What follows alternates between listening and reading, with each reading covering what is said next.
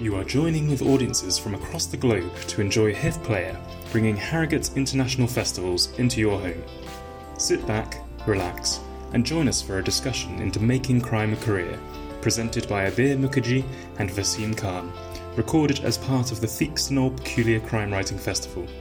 This episode is kindly supported by Thomas and Mercer. Enjoy. Welcome, one and all, to the Career Criminals panel at Theakston's Old Peculiar Crime Writing Festival, presented by Thomas and Mercer. We are Vaseem Khan and Abir Mukherjee, crime authors and hosts of the Red Hot Chili Writers podcast, a podcast that takes a culturally nuanced look at the creative arts, particularly crime writing. That's just a fancy way of saying that we're both British Asian writers and not afraid of using our backgrounds to give you a dif- different perspective on things. Be warned. Today we're chatting to four brilliant authors from the Thomas and Mercer publishing stable, and um, if they were horses, they'd all win the Grand National. Um, who writes this? It must be Vass. Um, to us as part of this year's Digital Theakston's Harrogate International Festivals weekend, we have Mark Edwards, Susi Holliday, Claire McGowan, and Dreda Say Mitchell. On behalf of the Harrogate Festival and the Red Hot Chili Writers, welcome. Shall we start with some introductions, Vass? What do you think? Yeah, let's go. Let's find out uh, a little bit more about these guys. Susi Holliday grew up near Edinburgh and worked in the pharmaceutical industry for many years before she started writing. Um, she's the author of seven crime novels, five of them written as SJI Holliday. Her most recent, Violet, explored a explores a toxic female, female friendship that unfolds on the Trans Siberian Express. And her upcoming novel, the one we're here to talk about, The Last Resort, uh, is a mashup of Agatha Christie and Black Mirror. She loves to travel and now combines her trips around the world with book research, possibly for tax reasons. Um, welcome, Susi. Just um, moving on, Claire McGowan is the author of two best selling thrillers, What You Did and The Other Wife, as well as the Paula Maguire crime series. She's also, she also writes women's fiction as Eva Woods. Her new book, The Push, is out later this year. Welcome, Claire. Hi. And the other two guests that we have, uh, so Dreda, is it Dreda or Dreda? It's an Irish. It's, when I say it's an Irish name, people get it. It's Dreda, so a long vowel e sound in the middle. Dreda. Okay. I knew that, Dreda. I knew that.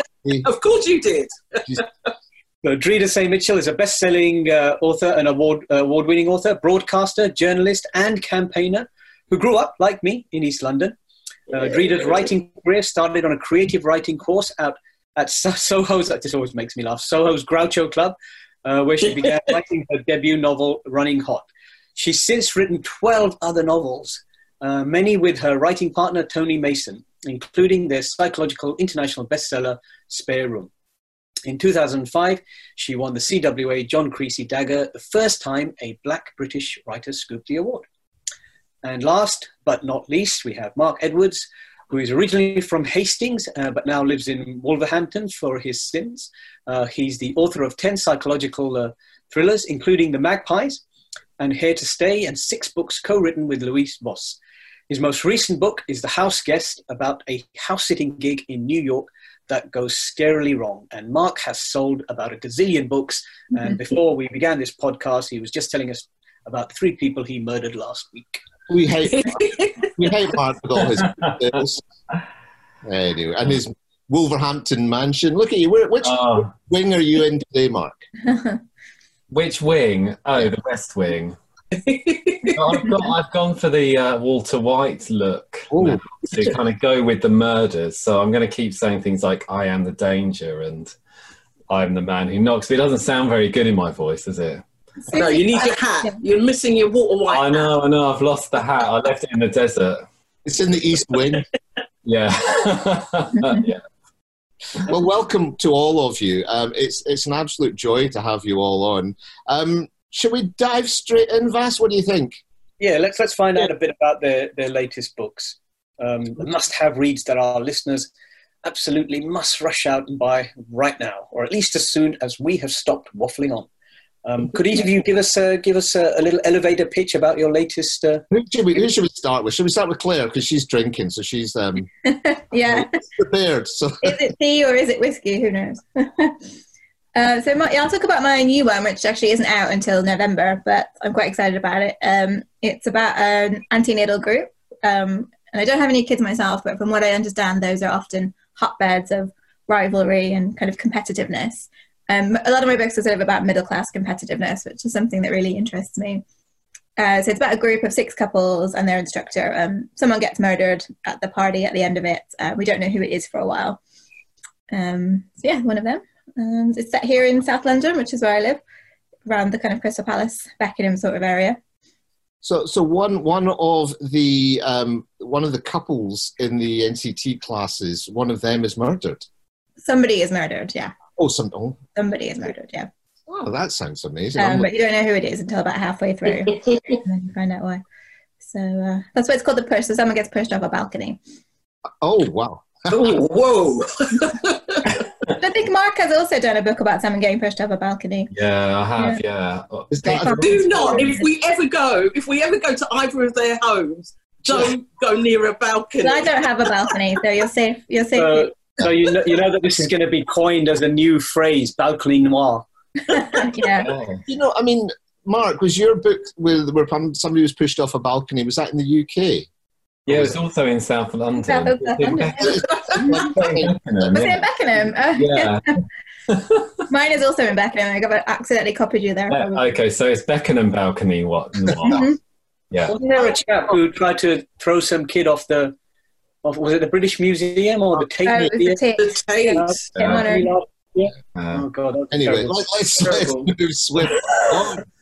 Come on, Susi, tell us a wee bit about your new book. Uh, yeah, so my new book is The Last Resort, which is out at the end of the year. And uh, as you mentioned, it's a bit of a mashup of Agatha Christie and Black Mirror. So basically, it involves an island, a bunch of horrible people, and uh, for the Black Mirror part, there's a there's a new technology there that they don't know that they're there to test. Ah, oh man, that sounds pretty cool. So it's like a, a, a deserted small island. What is it off the coast of Ireland or is it a tropical Well, it's, island? it's actually the Scilly Isles. It's one of the Scilly Oh, Isles. It's I'm a- going there next week. Are you? Oh, yeah, wow. Well, hopefully. I'll have to watch out. Spoiler. Be writing that book as well. Well, I've, I've also done an, a Dodgy Island book. So, ah, So Susi, is this in the tradition of um, uh, Ten Little? I've forgotten what the the current. Indians. and then there were none. There were and none. then No, then there were none, yeah, which was adapted by the was it wasn't it adapted by the BBC again last year? It was Quite a a couple of years ago. Yeah. adaptation. So I, I presume one by one these these individuals on your island start to get knocked off. kind of not not quite like that but it's basically that it's um, they all arrive thinking that they're there for some sort of luxury retreat type setup and then it all turns out quite quickly that it's not going to be luxury and they're not all going to go home You know what this sounds eh. like to me? This sounds like the timeshare industry. I, I did some. I was going to say it sounds like this interview. You all came on here thinking one of you isn't going home. Rita, tell us about your new one. Do you know what? I'm in a kind of a, a, a strange situation in that I've just signed up to Thomas and Mercer, so I'm still trying to work out what my books actually are. So I'll, I'll talk about that a bit later. So I thought to myself, I'm going to talk about Spare Room. So, and Spare Room is a domestic noir, and it starts off with an advert in a newspaper, and all it says is beautiful room to let to single person. And our protagonist, Lisa, slightly troubled, jumps at the chance to rent a room in this gorgeous house. The landlord and lady, they're living there. They seem welcoming and very kind. All sounds great. And then she finds a suicide note hidden in her room. But the landlord and lady actually say that she's the first tenant there. And she's compelled, because she's got her own demons, to try and find out actually what happened. But as she starts to try and find out, the four walls of this house start closing in on her because it doesn't want to let out its secrets. And you know what? Lisa's going to find out that home is actually where the nightmare is. I love that. I love that. Mind you, when you when you when you said spare room, the I'm sorry, but the first thing that popped into my head was spare ribs. Um, Really? I'm sorry, I apologise for receiving me. Sometimes on Do you mean spare rib as in spare rib, or do you mean spare rib as in the old ma- feminist magazine that used to be? no, around? no, no, very much. I was feeling peckish. I haven't had, I haven't had my Spare rib. breakfast. I haven't had my breakfast yet, Dreda. Can I, can I just say that sounds like it is made for TV? That I can just picture that being a huge yeah. series. Oh, okay. I can't say any more about that bit. But oh, well, I'm smiling. Let's just say. oh, oh that is good news. No, we'll see. We'll see. Interesting industry. We'll see. Yeah. Well, good luck with that. And I think there's there's a gentleman sitting in Wolverhampton that we haven't gone to yet. Mr. Walter White, tell us about your new one. Well, it's not set in Wolverhampton or Beckenham, and there's no balconies in it. It's uh, The House Guest. Set in New York, and it's about a, a couple, a young couple who go house sitting in Brooklyn. And on the um, at the start of the book, a young woman turns up during a storm and says that she's friends with the owners of the house, and that if she was ever in New York, uh, she could come to stay. So this couple uh, foolishly and naively let her in, and of course she turns out uh, not to be, claims to be, and it then kind of goes off in a what I think is a very unexpected direction. So I can't really say much more beyond that initial setup. Mm. But yeah, it was fun to write a book set that wasn't in uh, in the UK. So well, um, both Vass and I have read your book. We were lucky enough to get a copy, and we both loved it. Um, you know what? It's it's such a page turner. Um, I can see why you sell millions of copies. I'm, I'm, sure you I'm sure it's brilliant. No, it is. It, it's a wonderful book. Um, so you've all signed to this new. Well, it's not new, but this um, this imprint called Thomas and Mercer, which uh, some of our, our, readers may not have heard of. Um, can maybe explain, you know, who they are and and and why you signed with them? Because they're they're a big force now, aren't they? They're a big new force. Shall I go first? Because I'm the oldest Thomas and Mercer author here. I've been with them since the start. You look the oldest as well. So. oh, I know. I do. God, I had beautiful hair at the start of lockdown. I don't know what happened. you had great hair at the start of your writing career, more like. oh God, well that is true. That is true. Um, so yeah, 2013 is when I joined them, which is when they they um, set up in the UK. I think they'd started in the US a couple of years before that. But Thomas and Mercer is basically owned by uh, Amazon Publishing, and um, that they're the crime and thriller imprint of Amazon. And they're just like any other publisher, really. They they acquire authors, they they publish books, they mainly sell um, on the Kindle, um, but also we sell quite a lot of audio books and, and a fair number of print books as well. And they've built over the last few years a really great list. And actually, quite a lot of the people that I've known, like Claire and Susi, uh, and lots of others have come on board since since I've been with them, and it's been really great to see them grow this British stable of of crime authors. Because it started when it when I started, it was just me and Mel Sherratt were the first uh, British British authors mm. and lots of Americans. And over the last what seven years, since I've had ten books out with them in those seven years, plus two with Louise, so actually actually twelve. Um, yeah, they've built a really good list of, of authors and novels. And they sell lots. We sell lots. Yes, we know. yeah. So I'm not, I think can I add, because I'm a kind of a new person, and I think when I think about Thomas and Mercer, one of the things that comes to my mind is it kind of is kind of a bit of a mirror about the big changes that there have been in the in the publishing industry. So when I first came along, the only time people talked about digital um, kind of publishing was to talk about people self-publishing, and people did it in a very condescending manner as well. But I think with Thomas and Mercer, with that kind of Amazon digital platform, it really has shown that you can get readers through, and it's just shown how the I think the publishing world is not just that traditional publishing world, and you think about paperbacks, you think about hardbacks, you think about going into bookshops. People's bookshops now are actually on their Kindle and other types of digital devices. And the idea that you can get a book, order it, and it comes straight to you so quickly I think is one of the big draws with Thomas and, and Mercer. And I do think it's one of the reasons it has got such a huge readership because people know they can get their books almost immediately. and then there's all that advertising. I just think the digital world is really fascinating, but it's very different from a bookshop world, I would say as well. Taking going on from that, so Claire, do you think? Uh, I mean, the reason that you you've gone along with Thomas and Mercer is this because you think that this this traditional model of hardback and then paperback, which is still a mystery to a lot of authors, why we need hardback and then a paperback, because it splits your publicity. Do you think that model is is slowly dying away? Is that one of the reasons why you thought to go with Thomas and Mercer? There is a kind of strange polarization where you get some people get that get the hardbacks and the reviews and and things like that and events and posters, which I'm sure we'd all like to have as well, but you can't have everything. Um, but maybe they aren't necessarily getting a lot of sales, even though they might seem like they have a high profile. And then you get all these authors that are publishing digitally, and they might be selling absolutely loads, but you won't necessarily have heard of them. So it's kind of splitting a little bit. Um, and I actually, I did actually have a hardback with with Thomas and Mercer with my first book, which was great.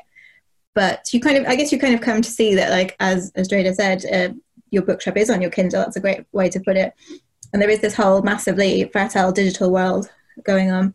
So for me, it was just that I'd I'd had a few hardbacks from my first books, um, and then we went to trade paperback, which for anyone that doesn't know that might be listening is those kind of the bigger paperbacks, which I've never I've never really understood what those were for. Uh, and as I you split your publicity, you end up with kind of lots of massive books sitting around your house. Um, so for me, it was like I really just wanted to get some sales and wanted to get my books into into people's hands, and that has that has really worked really well for me.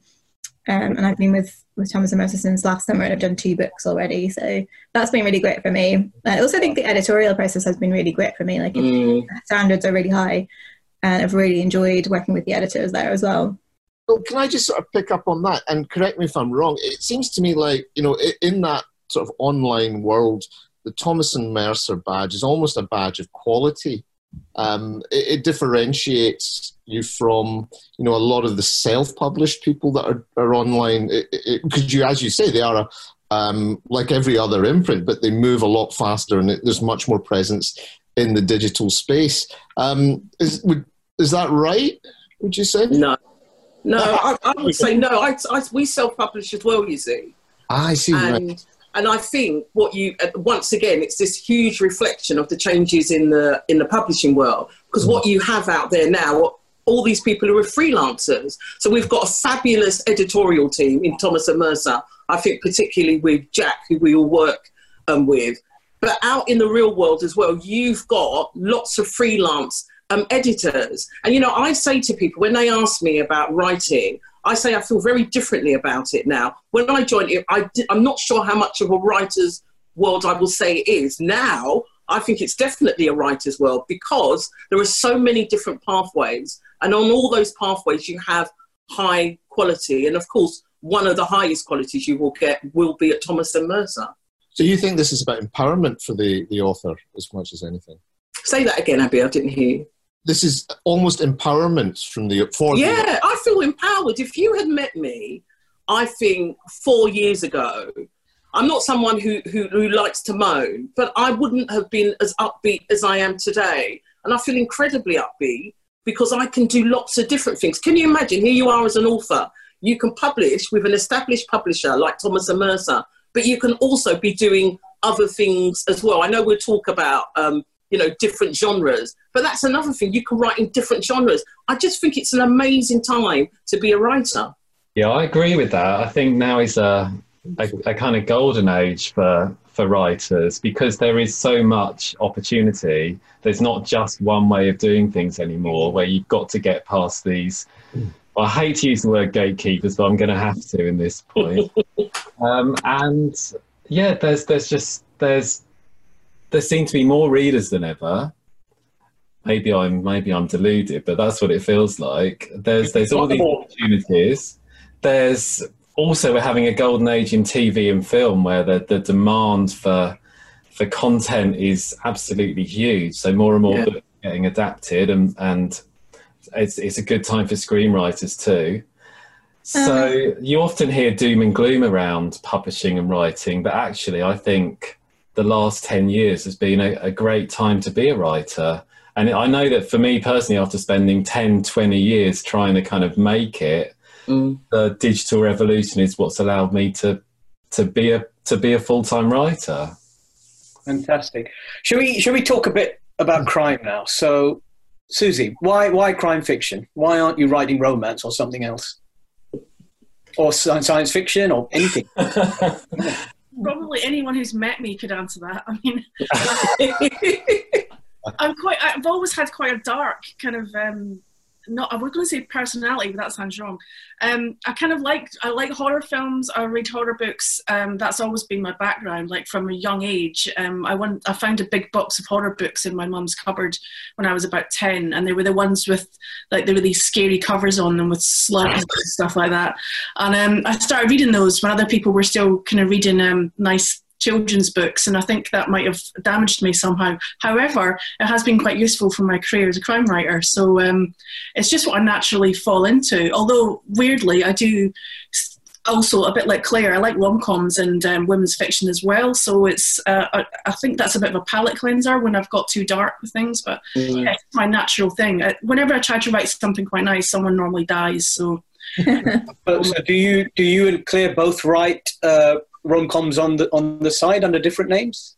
No, Claire does. Claire does. I haven't yet, but I've I've got some ideas for some things that um, I want to work on, and that's part of the reason for me going to Thomas Mercer as well. Was that um, I'm hoping that um, by increasing sales, it gives me more time to work on on more books because I still have a full time job as well. So um, that's kind of my reason for going there. So uh, yeah, all ties in, and it all ties in with the being free to write what you want to, and uh, and not you know not being pigeonholed into one little bucket anymore. So. Now, Dreda, we're going to ask you that question because you were the first non-white winner of the CWA John Creasey Dagger, which is, you know, amazing. How did you get into crime fiction? Because it, well, it's a career path for, for those of us who are the a whiter shade of pale, shall we say. Uh, I didn't think I was writing crime fiction, you see. I kind of ended up there. And then when I realised what an amazing place it was, I decided I wasn't actually going to leave. So the book that I run the John Creasey Dagger Award for was called Running Hot. And I thought, and it is, I thought I was writing a redemptive book about a young black guy trying to get out of um, crime and he's got seven days to do something or it's kaput for him. And my publisher, because I was first of all published by a small independent press, we were talking to a well known crime writer, and she said to us, You do know that's a chase thriller, don't you? He's got seven days, the clock is ticking. And she said, You must submit it for the John Creasey Dagger Award. And we, and we won.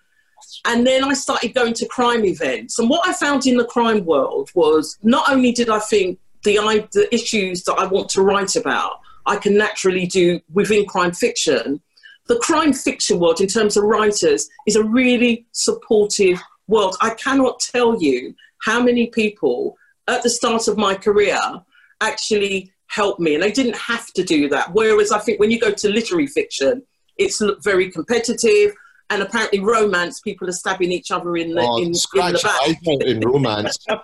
Sounds about right.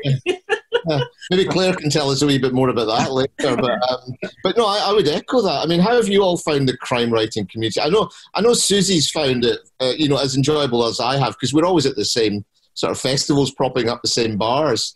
Um, so yeah, what's your uh, friends you didn't know you needed? that's true. That's true. And and and Dreda, you're absolutely right. You know, established authors, bestsellers will help you out. You know, I remember. I'll give you an example of this. I I did my first convention.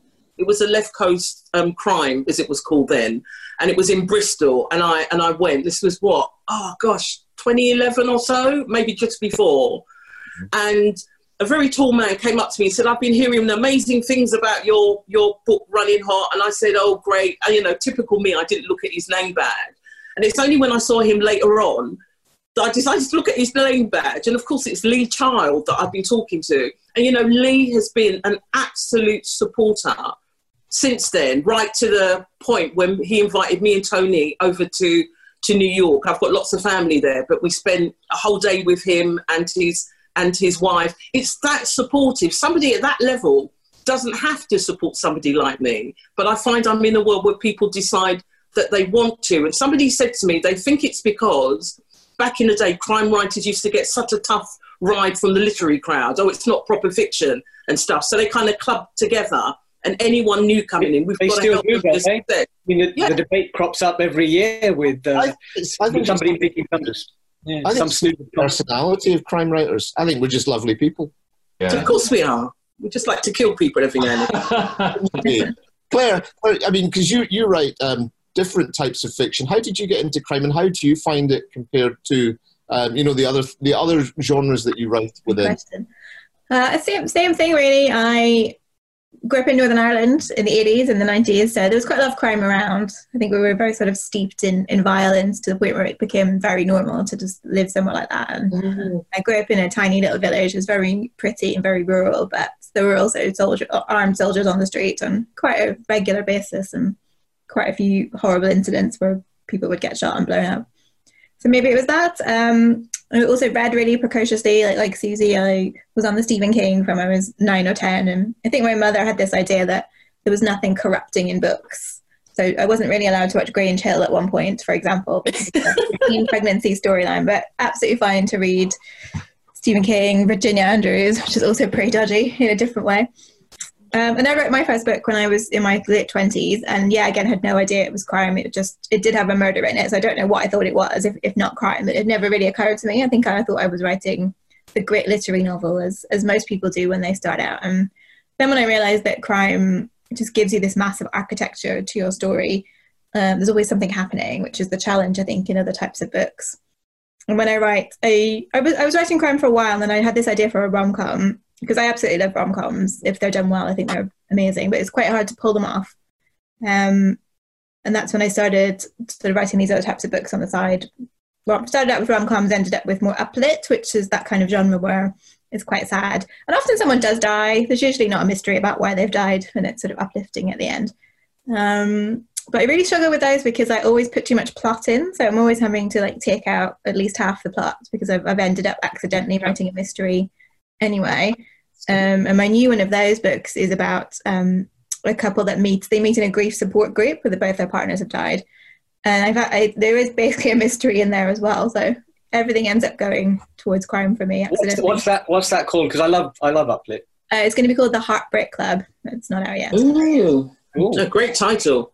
Do you Yeah, write, yeah, it's, it's set in Belfast, which I've, I've never really read a kind of rom com set there, so that, that's kind of interesting as well. and do you write more than one book at a time, or are you are you writing sort of projects at different points, or, or how does it work for you? Yeah, I wrote three books this year, in the past year, um, which I might try to do a little bit less going forward. Uh, I think give, give the rest of us a chance as well, Claire. Yeah. yeah, I think I think actually Thomas and Mercer, I was going to say this earlier, is a really good fit for someone that writes a lot. So I think we probably all of us do write quite a lot. I know like Susi is madly prolific as well, has, has loads of different things on the go. Well, you seem to Um, have upset Mark because he thought he was the most prolific till till about two years ago. I think he's just ahead of me on total Did, books. um, Barbara Cartland write a book a week or something ridiculous, but she ended up with 600 650 books, didn't she? So well, that's what I Yeah, need. but they were all, but they were always the same book. Yeah. I need someone to that- take dictation for me so I can lie on a sofa and just dictate it like she That's what she did. That's right. Yeah, she's That's right. lay on a sofa and dictated oh, to her. Chocolate. I don't, I don't know why I know so much about Barbara Cartland. I I really know. don't. I've never actually read one, but you know. You've looked in her window enough times, mate, haven't you? Oh, yeah. Plotters or pantsers? Oh wait, no, we haven't had Mark yet. Mark, how did you come to write Oh, crime fiction? Oh, well, it's the same answer as Claire and You Susan. forgot the white, the middle-aged white man. I mean, what is happening to society? I know, it's all turned upside down, hasn't it? Tell us about your journey. Uh, uh, it's the same. It's the same answer as everyone else. I mean, I started out reading Stephen King and James Herbert, and books with deadly slug, killer slugs on the cover. Oh, I read that one. Yeah. That's not why you read James Herbert. That's not why you read James Herbert. I read James Herbert, and it wasn't for the rats. Well, we read it, yeah, because I, I told you this last time we talked, didn't I? We used I used to take my copy of James Herbert books to the playground and read out the dirty bits. Yeah. That's the only reason anybody read James Herbert. that was that was in the days before the internet. That's how we used to get our kit. And you just went into the playground and read it off your phone. Oh dear. Um, yeah, and then I I kind of wanted to write horror when I started out, and then, but then I didn't actually want. I I thought it was too easy having supernatural goings on, so I wanted to have a rational real word e- explanation for all the stuff that's going on. So, so yeah, my books are crime. They're psychological thrillers, but they always have a little bit of a horror element in them. Lots of. I'm, I'm trying to scare people and make them feel creeped out, and um, yeah, and I think that thr psychological thrillers and crime just give you the opportunity to write about pretty much anything that you want to. But within this, I've got this template in my head that that every time I sit down to write a book, even if I wanted to write a rom com, it would end up with with I don't know people being gaslighted and murdered and Yeah, mine, mine do. Do your partners ever think that you're weird because of, of the way you think and about how everything just turns out to be, oh, you could kill somebody in there? I mean, how do your other halves feel about your. your Mine, uh, helps, mine helps with research like that. He comes up with random things about what about if you killed someone here. So yeah, we're on the same Oh. page. that's pretty cool. I mean, I'm sure I'm not the only one that's speculated about what how you would kill someone and get away with it. I think um, pushing down the stairs No. is probably the best way. It's probably not. It's probably not I've guaranteed. got a cruise ship just pushing overboard. Yeah, true, because there's very little investigation of those. Absolutely. I Absolutely. work in a, I work in a crime and security. Sorry, uh, I, I work in a crime and security research centre, so I could probably tell you the right answer, but Oh, do tell us. I'm not allowed to. But you know, the, the the upside of that is that my wife will never go on a cruise with me, so we're saving a bit of money. Um, what about you? Do, do you do you have other people think, well, you know, what is going through your head? No, no, I'm very lucky. See, I, I write with my partner. So Tony's Wow. upstairs writing. He's locked in, actually. He does you most guys of are- there kind you of a. Rumpelstiltskin situation. He's kind of get spinning his gold. No, we've been writing for, for kind of years to, together, particularly from the fifth book. We've made it a bit more um, official. But I got published when I wasn't expecting to get published, and I didn't have a literary agent or anything like that. And I remember coming home and I'd met my partner Tony at a creative writing course uh, donkeys years ago, back in the early 90s in Goldsmiths College, part time in the evening. And I remember coming in and I said, Tony, help, help, I've got to do this book, I've got a deadline. And what we used to do, we used to go out every um, Sunday to Stoke Newington, sit down, have a cup of coffee, and literally say, What happens next? What happens next? And actually, that question is really good. So Tony's always been been there. So it would actually be really odd for me to be living with someone who didn't help with my writing at all, or actually even odder if he didn't do most of the writing. Brilliant. I love that. And in return, um, you let him out of his, his room once a, once a week. Yeah, bread and water occasionally, you know. It sounds like a thriller in Or itself. a dungeon. Where is he? Upstairs or downstairs? He's in the spare room. Up, is so he? he's in the spare room upstairs. You, you've pretty much told us about your process, uh, Dreda. So, what about the others? Are you are you mad plotters, or do you just like to go with the flow? Uh, Claire, Uh, yeah, so I actually taught creative writing for years as well, and I, I probably give my students really bad advice because I, I don't really know, I just can't I can't do the plotting. Um, and I started writing scripts now as well. And the world of in the world of scripts, you are expected to plan everything in quite meticulous detail, and I just can't do it. So I, I am very much just start and see where we go. Um, and I think that's fine. I've just learned to kind of trust that process, and it always turns out okay in the end. Uh, I would love to be the kind of person, I guess, that could you could figure it all out, but I would just get really bored. I think. That's you could write scripts for Michael Bay. Um, his Transformers movies they have no plot. Doesn't matter. Yeah. I'm sure you can say that. Insert car chase here. Explosion. Mark, Yeah. what's your writing process like? It's chaotic. Chaotic. I mean, I can't plot either. I've tried, and I've got all the books on structure and saving cats and all that kind of stuff. Yeah. Um, and I've read, I tried to read them, and then halfway through chapter one, I think I just want to go off and do it. So, Yeah, because it gets really boring otherwise for me anyway. yeah, it's like I can't read instruction manuals, and it feels like an instruction manual for how to. That's Yeah. because you're a man. You don't need instruction manuals. You're a man. Well, true, yeah, a middle-aged white man to boot. I know how to do this. so I um no I just write I just start off and I just throw everything in that I can think of and I end up with this kind of massive material like two min twice as many characters as I need and I kind of usually have a breakdown around an actual popping on the floor around the end of Act Two, to use the terminology.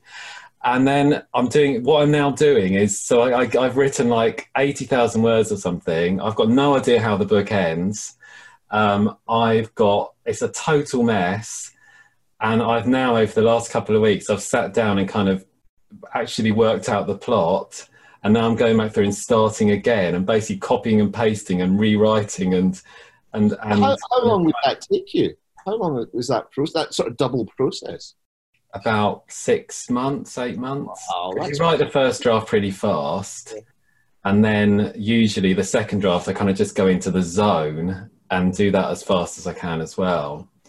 But you, yeah, you don't. It's about finding the, the the story is kind of in there somewhere, but I never know. I never know what it is until I've written loads and loads of words. It's terribly inefficient, but that's how it works. That's me. actually what Stephen King does too, though. So Okay. he says the story is in there somewhere. You dig it out. Yeah. Well, he doesn't though. I mean, I love Stephen King, but he does he does write like eight eight thousand page long books. Yeah, so that's the, that's the second part, I guess, is the Yeah, editing. he's editor too afraid. He doesn't do the second bit of cutting Yeah. out the dead wood. He just exactly. leaves in like hundreds of pages. Oh God, I probably shouldn't say this because he's. Yeah, your career. Uh, I don't know. I, I don't know if you picked up. I don't know if I maybe misrepresented me and Tony. We're heavy plotters. We're real, real plotters. I think it comes a lot from me being a teacher in a past life, and you know, thinking there's an inspector at the door, you've got to have your lesson plan kind of ready. We really, really plot so we know what happens at the start. We know what happens at the end, so we know what we're working towards. And we really do plot as much as we can because we think if we've got it down, when we come to actually write it, we just can get on with the writing. And sure, when you write, thing. I mean, I wonder if that's like you have to if you're co-writing. I don't know whether Mark, when you write with Louise, whether you had to be more. Well, no, a little bit more, but it was still kind of making up as it went. Still a lot of on the floor. After what about you? Uh, sorry, what about you, Susi? Yeah, yeah, I'm a plotter as well, but I kind of have to be because my day job is um, in a completely different field, and if I don't Mm. have an idea of what I'm going to write, I wouldn't write anything because I have to really slot it in. So um, I just find it easier if I've if I've got a plan. So it might take me about two months to plot before I start writing anything, and then when I write, I'll write quite quickly. And also that means the first draft is usually in quite good shape, and I just go back and kind of second draft is more kind of like fleshing stuff out because I've got the main bones of the story down. I've tried to do it the other way, and I've got about six novels abandoned at 20,000 words of the ones where I thought I'll just see what happens. Yeah. Um, because then I get to that sticking point and I can't do it. And you know, when you're when you've got limited time to do it, you, you have to be more efficient. So that that just works for me now, and I'm hoping that I can keep doing that. But um, I mean, it doesn't get boring. I know you're saying Claire, but um, because it does change when you write it as well. So it's not like you're fixed to the plan, but it, it's just giving you another another point so that you're never having to sit down and stare at a screen when you haven't got much time and go, I have no idea what happens I, next. I think I think I don't think it's a choice that people make. Am I going to be a plotter or a pantser? I think it's just that we just have different types of brains. Some Yeah. just can't. Just Yeah, I just can't do it. Sorry, Mark. sitting there No, writing. I'm like Susi. I like Susi.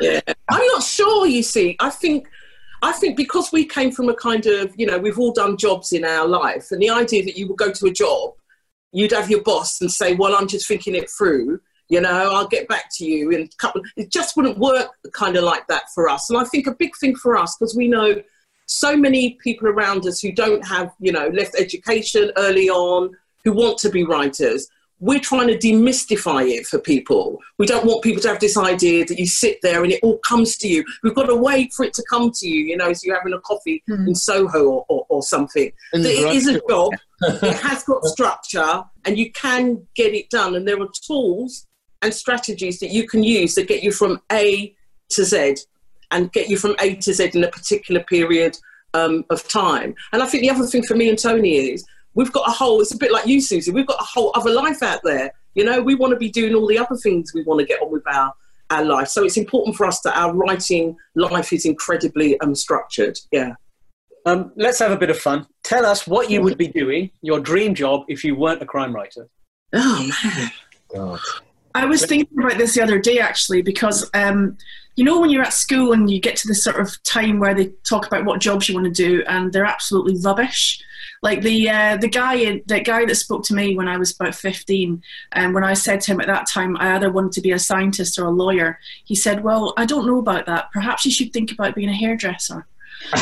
um, really? I would love to be a hairdresser. I also quite like cutting people's hair, not very well, but anyway.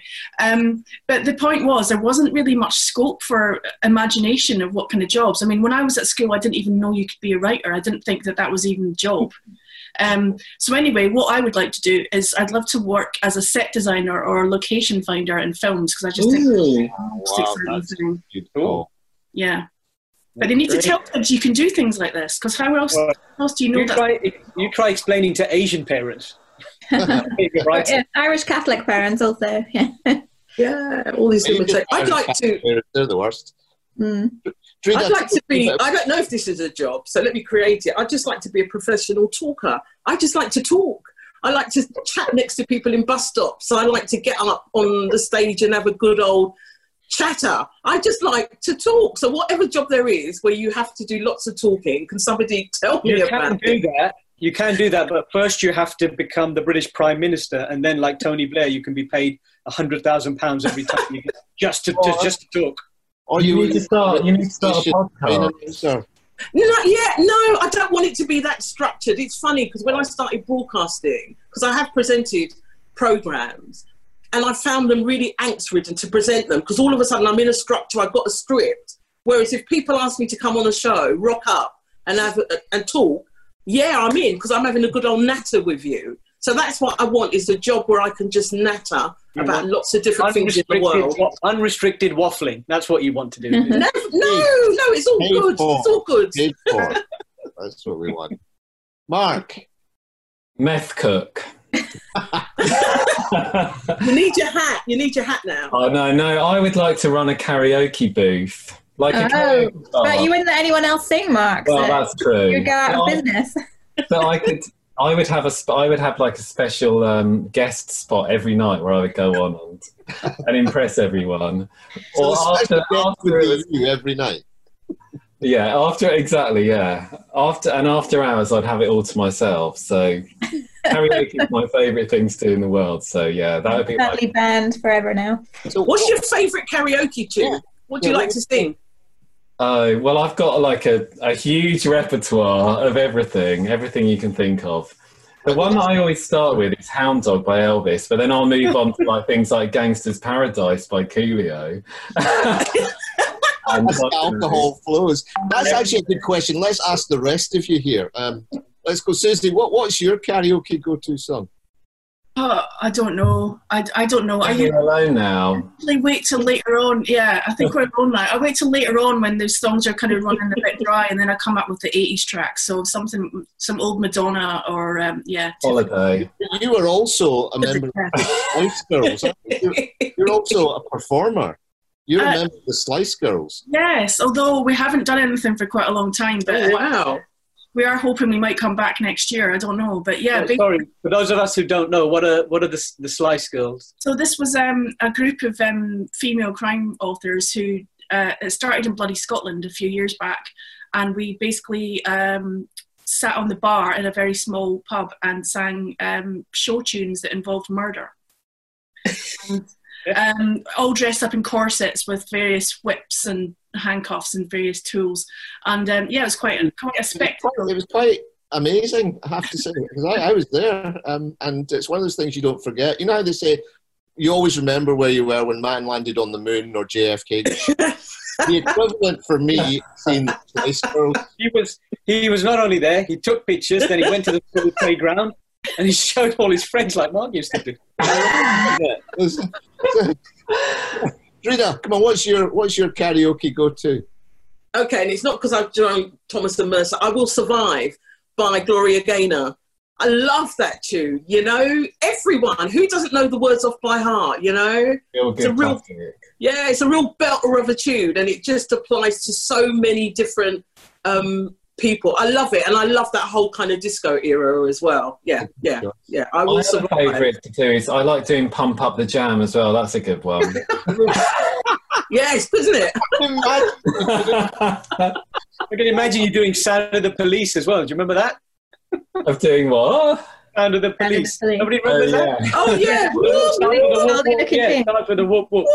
Claire, what's your favourite? Well, I always do Fernando by ABBA. I don't, I don't know Oh. why. It does, I don't really have the vocal range for it, but it's always my go-to. Um, and if you want to get other people up and singing, um, T- Tracks in My Tears is a really good one, actually. The people don't think they want to sing that, and then they, they do. They get really into it. Right. Um, talking, yeah, I have, like Mark, I have a whole a whole series. Of them. repertoire. I I want to answer my dream job one because I didn't answer that one. Um, I always thought it'd be really fun to be a post a post person if I wasn't a writer. Um, 'cause you'd, you'd get out and about, you'd see things, get ideas, get some exercise. People are usually happy to see you. But it's generally quite early in the morning, isn't it? Or Oh yeah, that's the big downside. Yeah, I'd have to be like an Not evening, these days. evening Uh, these days it's a wee bit late, isn't it? It's, Ours it's- doesn't come till after lunch here, so yeah. Has anybody written Press a, about a crime-solving post person? Oh, great idea! I don't think they have. Going With the dog. Sorry, we with the call it dog sorry doesn't we attack you. Them. That you can call it helps. post mortem. yes. they seem to dress down a lot these days as well. I mean, our postie tends to wander around in shorts and all sorts. Yeah. you complain. No decorum anymore. Um, since talking, writing into the Times. Well, then maybe the post person should be the murderer because they'd be the only link to all the different crime scenes. You know what? That's Yeah. That's Yeah. maybe the one Right. person that could go and no one would realize, no one would notice. Right. Thomas This and way Mark, of if you're listening, we are writing this as a group, okay? um, since we're talking favourites, guys, um, let's go back to crime. Um, your favourite ever crime novel? I think Mark and I have the same one. We're like the same person, aren't we, Mark? I know. Well, the secret history. yeah. Yeah. Um, although, is it a crime? I mean, it's. I guess it's a literary thriller. I think it is. It's about murder, so Yeah. several murders. Claiming it. Yeah. So tell our listeners a wee bit about it. For the, for the Um, you It, haven't it, it kind of set the standard for sort of gilded group of young people uh, at a very exclusive college in America, in Vermont. Um, and they get sort of sucked into Greek mythology and they do something terrible. And then to cover up the first terrible thing, they do an, an even more terrible thing. And it's a, just a really brilliant study of the group dynamics and people kind of slowly unraveling. And it's really beautifully written as well as has a great story. And really Donna- and funny. It's as Donna well. Tartt, isn't it? Donna Tartt. Yeah. Yeah. And I just wish they would make a film of it. There's a sort of checkered reason of his, of history why they've never made a film. I think it would work really well.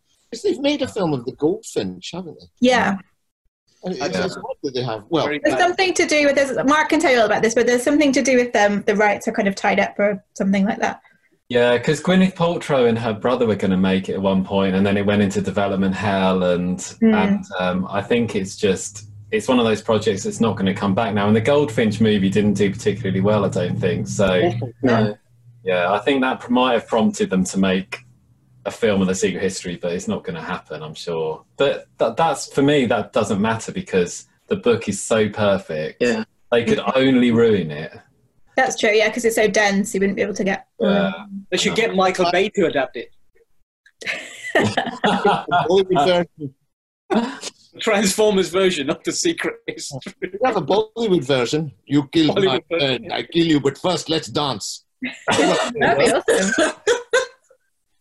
Claire. That's, that's got somebody being pushed off of a high place as well, hasn't it? That's Yes, the, uh-huh. that one, well, one of the murders. So There we're are. both uh, clearly influenced by that book. Yeah, I guess so. I haven't done a college book. Actually, I kind of did a, a sort of Oxford book. There's loads of those around. Yeah, yeah. well. Uh, Susi, your favourite crime novel? Mine's uh, quite well known, Silence of the Lambs.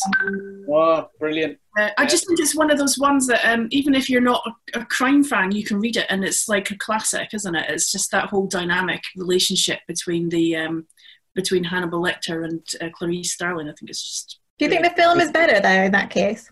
Um, I do think the film was better, yeah, and I think that, that, but I think the overall story, just the whole concept of Hannibal, I just really liked, and I think with the when I read it right in the beginning, and then read all the other ones, I just, I just really loved the cannibal, the cannibal of I, I actually think the book is, character, the character of Hannibal. I actually think the book is slightly better, uh, just because.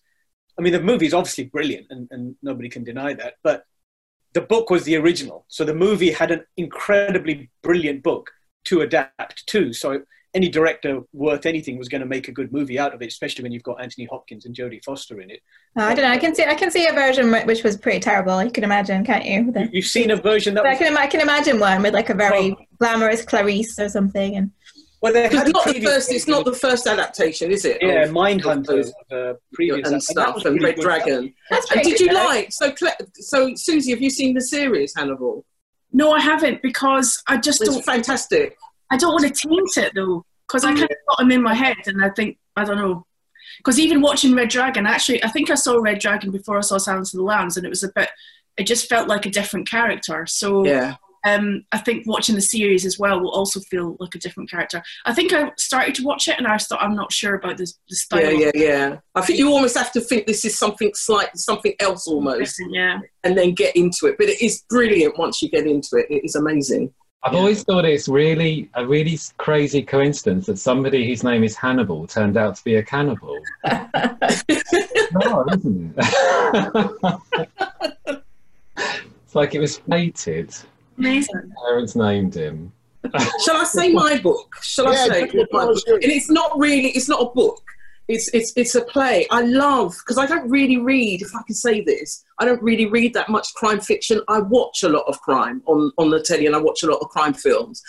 But the thing for me in terms of writing is Macbeth. I mean, Macbeth, murder, mayhem, betrayal. And you know, I had a real difficult time reading Shakespeare at school because I just didn't understand what anyone was talking about. But Macbeth, instant, instant, you know, connect.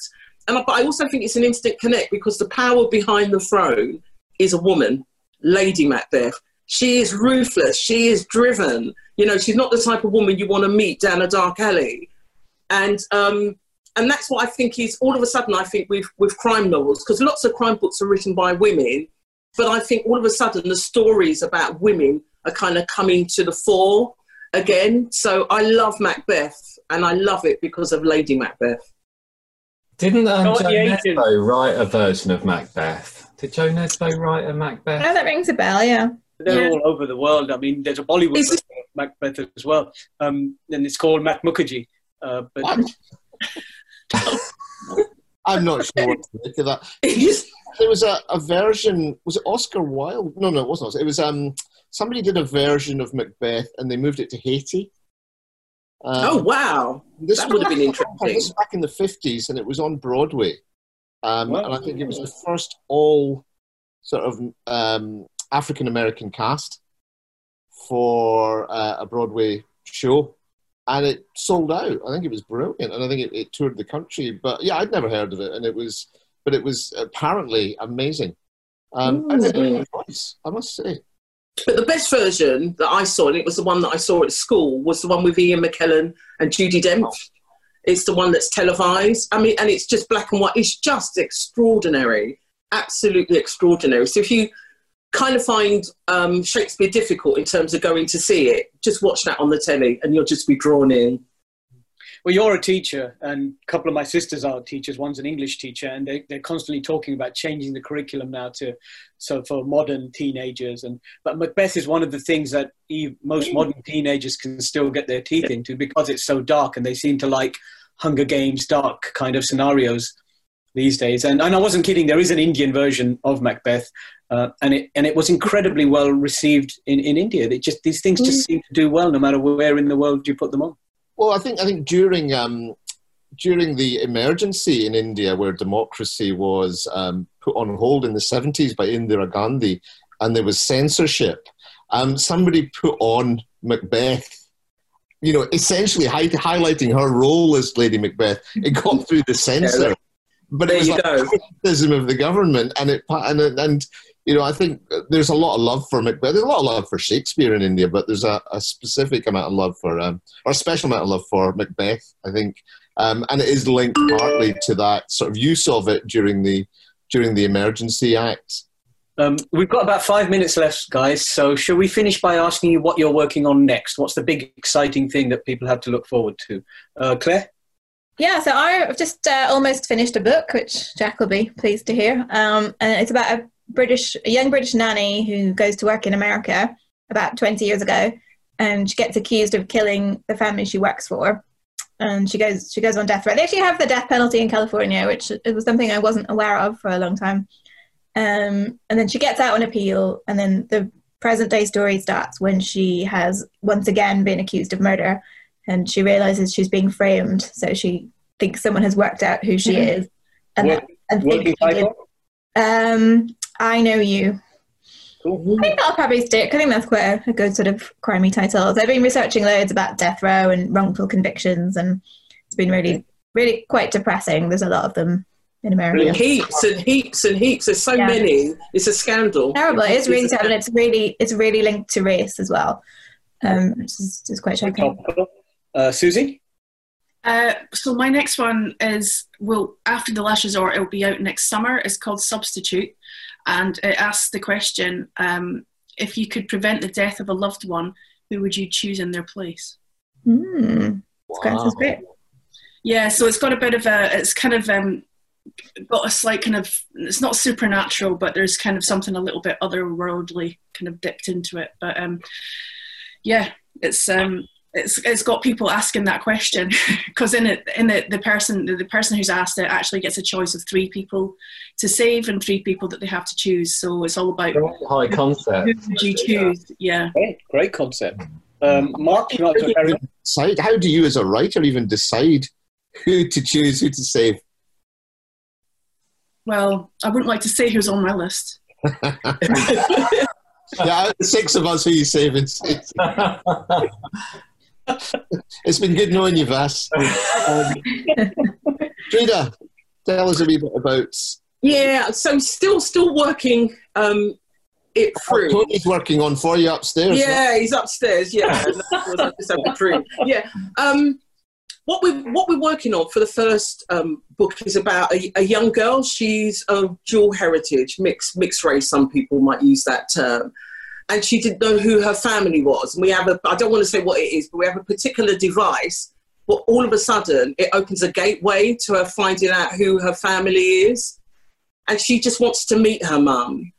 And she meets her mum, and she ends up in her mum's house. So she's always wanted to be on the inside, and it turns out she's in the most dangerous place she could be. And so we've titled it My Mother's House. Ah, Brilliant. that sounds brilliant. Mr. Edwards, tell us. Oh, it's about a uh, a, a mild-mannered chemistry teacher who starts. A mild mannered karaoke band. yeah, who drives around in a karaoke van, murdering people with song. no, it's set. It's a novel set on a um, creepy campsite in Maine. Um, so a, a guy um, goes on a British guy goes on holiday there with his teenage daughter, and they find out as soon as they get there that 20 years ago um, there was a brutal double murder exactly where they're staying.